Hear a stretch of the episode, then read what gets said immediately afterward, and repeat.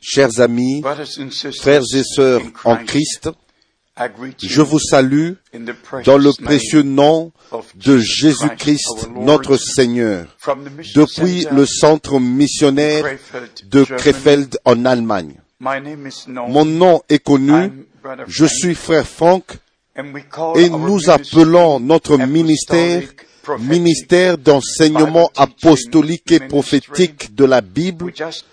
Nous allons d'une écriture à une autre, de l'Ancien au Nouveau Testament, des évangiles au livre des actes et nous continuons aux épîtres to the jusque last part, à la dernière partie, 22 chapters les 22 of chapitres d'Apocalypse et nous montrons et prêchons tout le conseil de Dieu. Nous comprenons que le temps de la grâce a eu un commencement et le temps de la grâce aura une fin. Si nous allons au jour de la Pentecôte, l'apôtre Pierre très clairement a déclaré quand le Saint-Esprit a été répandu que ceci est la promesse que Dieu a faite au travers du prophète Joël dans l'Ancien Testament en disant que dans les derniers jours, je répandrai de mon esprit sur toute chair. Si nous allons dans le livre 1, d'Hébreux au chapitre 1, 1, verset 1, there là, il nous est dit, après avoir autrefois, à plusieurs reprises et de plusieurs manières, parlé à nos pères par les prophètes, Dieu, dans ces derniers temps, nous a parlé par le Fils. Alors nous comprenons que les derniers jours ont commencé au temps où le Nouveau Testament a commencé, quand l'Église a été établie après que le prix de notre rédemption a été payé, le sang de l'agneau de Dieu été versé, sa vie a été donnée pour la rédemption de notre âme, pour le pardon de nos péchés. Et nous comprenons que comme Christ est ressuscité d'entre les morts, il a vaincu Satan, il a vaincu la mort, il a vaincu l'enfer et Satan, et il a dit, puisque je vis, vous vivrez aussi. Et par la même puissance de Dieu qui a été manifestée dans la résurrection, nous sommes nés de nouveau par le même esprit, par la même parole, par la même puissance de Dieu, et nous entrons dans le royaume de Dieu par la nouvelle naissance. Et bien sûr, conformément aux Écritures, nous avons été placés comme membres dans le corps de Christ, où Christ est la tête. Nous pouvons le lire dans plusieurs endroits, dans 1 Corinthiens, au chapitre 12, en commençant à partir du verset 12. Par un seul esprit, nous avons été baptisés dans un seul corps pour former un seul corps. Et le Seigneur de gloire a placé des différents ministères dans le nou- dans l'église du Nouveau Testament. Et même notre Seigneur, en son temps, a fait la déclaration que si lui, il envoie quelqu'un, et si nous écoutons celui que le Seigneur a envoyé, nous l'écoutons. Dans Luc chapitre 10, verset 16, celui qui vous écoute m'écoute, et celui qui vous rejette me rejette. Mes bien-aimés, ceci est une parole des lèvres de notre Seigneur qui pouvait dire, comme dans Jean chapitre 20 verset 21, comme le Père m'a envoyé, moi aussi je vous envoie. Il est né dans ce monde pour un objectif, pour nous racheter, pour nous ramener dans notre, dans notre relation originelle avec notre Père céleste, dans notre relation originelle. Dans le Fils, Dieu, en tant que Père, a établi cette relation. Nous voyons le premier Adam et nous voyons le dernier Adam. Le dernier Adam est le Seigneur de gloire qui a laissé sa gloire est venu vers nous pour naître dans une étable à Bethléem. Le Fils n'est pas né dans l'éternité, dans le ciel, dans les cieux, quelque part, ou d'une manière quelconque. Il a été annoncé, il a été promis partout dans l'Ancien Testament, tout au long de l'Ancien Testament, et il est né au commencement du Nouveau Testament pour un grand objectif, pour un grand but, afin que tous les enfants de Dieu soient restaurés dans leur relation originelle avec leur Père céleste. C'est comme ça que le Fils de l'homme pouvait prier, notre Père qui est aux cieux, que ton nom soit sanctifié. Nous sommes inclus. Christ, le Fils de Dieu, le premier-né, le premier-né d'entre plusieurs frères. Mais bien aimés, ceci n'est pas une théologie, ce n'est pas pour débattre sur cela, ceci est une réalité. Nous sommes réconciliés avec Dieu comme l'Écriture le dit dans 2 Corinthiens chapitre 5 verset 19, Dieu était en Christ réconciliant le monde avec lui-même. Maintenant, mes bien-aimés, mes bien-aimés amis, frères et sœurs, nous devons toucher aux points centraux qui sont, premièrement, nous parlons du retour de Christ nous parlons de l'accomplissement des prophéties bibliques dans notre génération. Nous parlons de l'appel à sortir de la véritable Église épouse. Et nous parlons de la préparation jusqu'au moment où le scellement par le Saint-Esprit va s'accomplir conformément à Éphésiens chapitre 1, verset 13 et selon Éphésiens chapitre 4 au verset 30. Le scellement s'accomplit, se fait après que nous ayons reçu la parole de la vérité.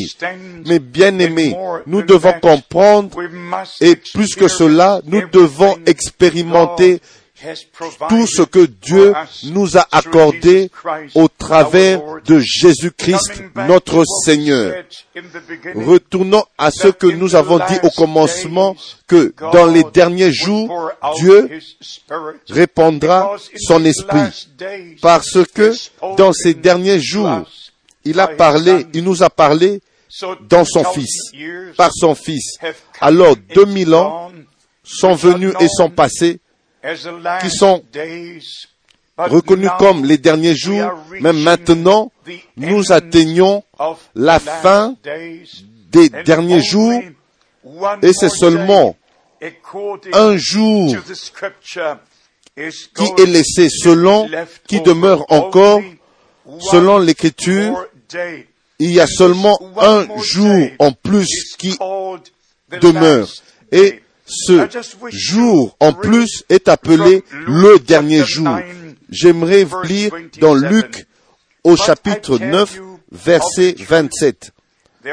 Je vous le dis en vérité, quelques-uns de ceux qui sont ici ne mourront point qui n'aient vu le royaume de Dieu. Mais bien aimés, il y a plusieurs expressions, déclarations dans l'Ancien et le Nouveau Testament qui sont facilement mal compris à moins que nous prenions ces déclarations dans d'autres écritures pour les mettre vraiment à l'endroit où elles appartiennent. Notre Seigneur a dit, il y a plusieurs de ceux qui sont ici qui ne verront point la mort jusqu'à ce qu'ils aient vu le royaume de Dieu venir. Si nous allons dans Matthieu chapitre 3, Jean-Baptiste a prêché, le royaume de Dieu est proche. Si nous allons dans Matthieu chapitre 4, notre Seigneur a prêché, le royaume des cieux est proche. Si nous allons dans Luc chapitre 16, verset 16, la loi et les prophètes ont été jusqu'à Job et dès lors le royaume de Dieu est annoncé. Mais bien aimé, au jour de la Pentecôte, le royaume de Dieu a été établi sur la terre. Les 120 étaient rassemblés. L'Église du Nouveau Testament a été appelée à l'existence. Un organisme vivant du Dieu vivant. Avant, c'était Dieu avec nous. Emmanuel en Christ. Et depuis le jour de la Pentecôte, c'est Dieu en nous, Christ en nous, espérance de la gloire. Maintenant, nous devons comprendre des Écritures que le temps, le temps dans lequel nous vivons. Si nous allons dans Jean chapitre 5, là, il nous est parlé de notre Seigneur au sujet de la résurrection. Et les choses ne sont pas encore mises dans, d'une manière d'être enseignées. C'est juste une déclaration et je vais vous le lire dans Jean chapitre 5 verset 29. Ceux qui auront fait le bien ressusciteront pour la vie, résurrection de vie. Mais ceux qui auront fait le mal ressusciteront pour le jugement, la résurrection de jugement. Ici, nous n'avons pas le temps, la période du règne de mille ans et déjà, il nous est parlé entre il nous est parlé de cela entre les deux résurrections. Il nous est seulement parlé de la résurrection, de la résurrection pour la vie et de la résurrection pour le jugement. Et si nous allons dans le chapitre suivant, dans Jean chapitre 6, nous allons lire Jean chapitre 6 à partir du verset 39. Or, la volonté de celui qui m'a envoyé, c'est que je ne perde aucun de tous ceux qu'il m'a donnés, mais que je les ressuscite au dernier jour. Avant que nous parlions des derniers jours, maintenant, notre Seigneur parle du dernier jour comme le jour de la résurrection. Et aussi, au verset 40, la volonté de mon Père, c'est que quiconque voit le Fils et croit en lui ait la vie éternelle et je le ressusciterai au dernier jour. Vous pouvez continuer de lire le même chapitre et quelquefois, et parfois nous trouvons encore dans le verset 44 et encore au verset 54 et je le ressusciterai au dernier jour. Si nous allons dans Apocalypse chapitre 20, il nous est parlé de la première résurrection et aussi de la deuxième résurrection. Dans Apocalypse chapitre 20, nous lisons au verset 5, les autres morts ne revinrent point à la vie jusqu'à ce que les mille ans soient accomplis. C'est la première résurrection. Alors la première résurrection s'accomplit au commencement du dernier jour et la dernière résurrection, la seconde résurrection pour le trône blanc. Le jugement du trône blanc s'accomplit à la fin du dernier jour. Il est dit encore au verset 6, Heureux et saints ceux qui ont part à la première résurrection. La seconde mort n'a point de pouvoir sur eux, mais ils seront sacrificateurs de Dieu et de Christ et ils régneront avec lui pendant mille ans. Ça, c'est vraiment clair, c'est clair dans les Saintes Écritures et nous voyons l'ordre divin, comment les choses sont placées dans le plan merveilleux de Dieu, le plan merveilleux du salut de Dieu. Maintenant, allons au point. Comme nous avons touché le terme, le dernier jour, le jour de la résurrection, le jour quand les jugements vont venir, le jour où Dieu va appeler les hommes à rendre compte. Maintenant, nous comprenons que avant ce dernier jour arrive, Dieu devait envoyer un ministère prophétique. Et mes bien-aimés, mes chers amis, frères et sœurs, je peux aller partout dans le monde et prêcher un évangile général et laissant ces choses importantes et bien sûr je serai appelé un séducteur au jour du jugement. Et je n'écouterai, je n'entendrai pas ces paroles. Viens mon serviteur, tu as bien fait. Nous devons reconnaître que la prédication de l'évangile éternel à toutes les nations, chaque promesse que Dieu a faite dans sa parole doit être inclue sur la restauration, sur l'appel à sortir, au sujet de la préparation, de notre préparation pour rencontrer le Seigneur quand il viendra. Et bien sûr, pour un tel ministère, nous avons besoin.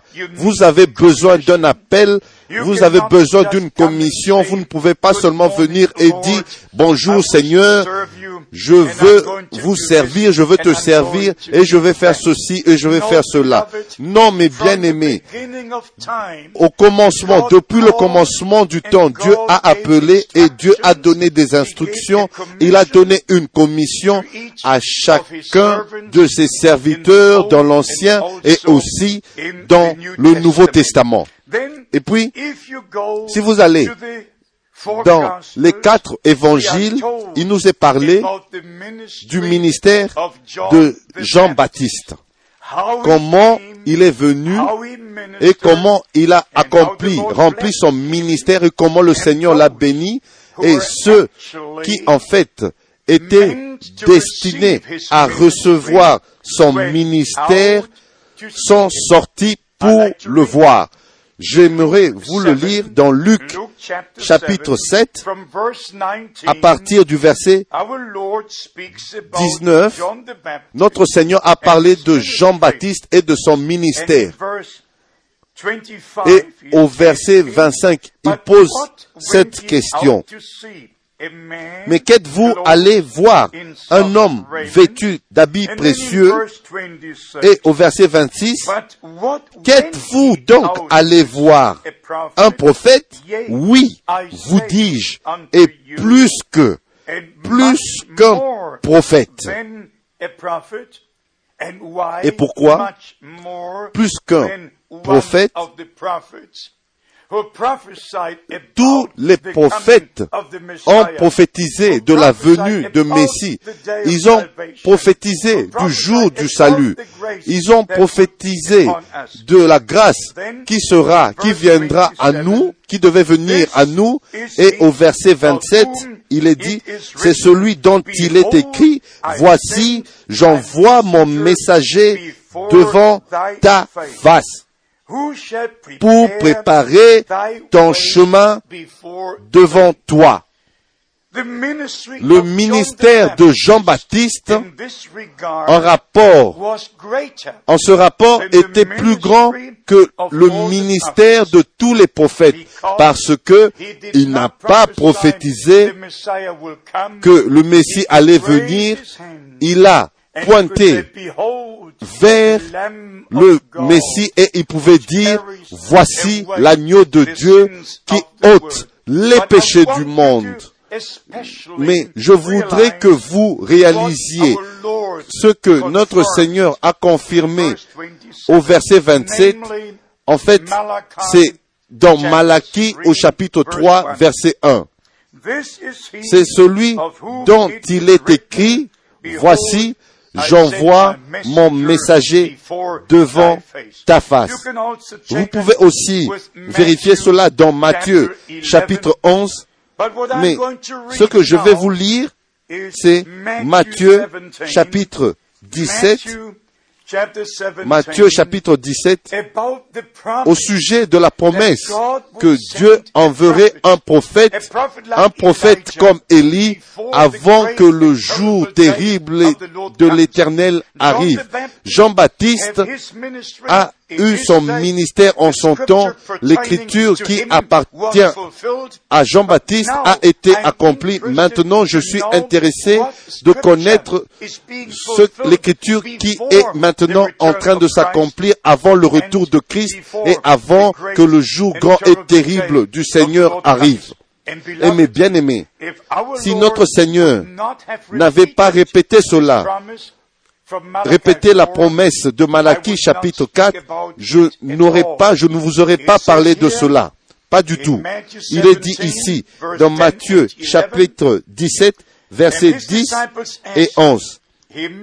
Les disciples lui posèrent cette question. Pourquoi donc les scribes disent-ils qu'Élie doit venir premièrement?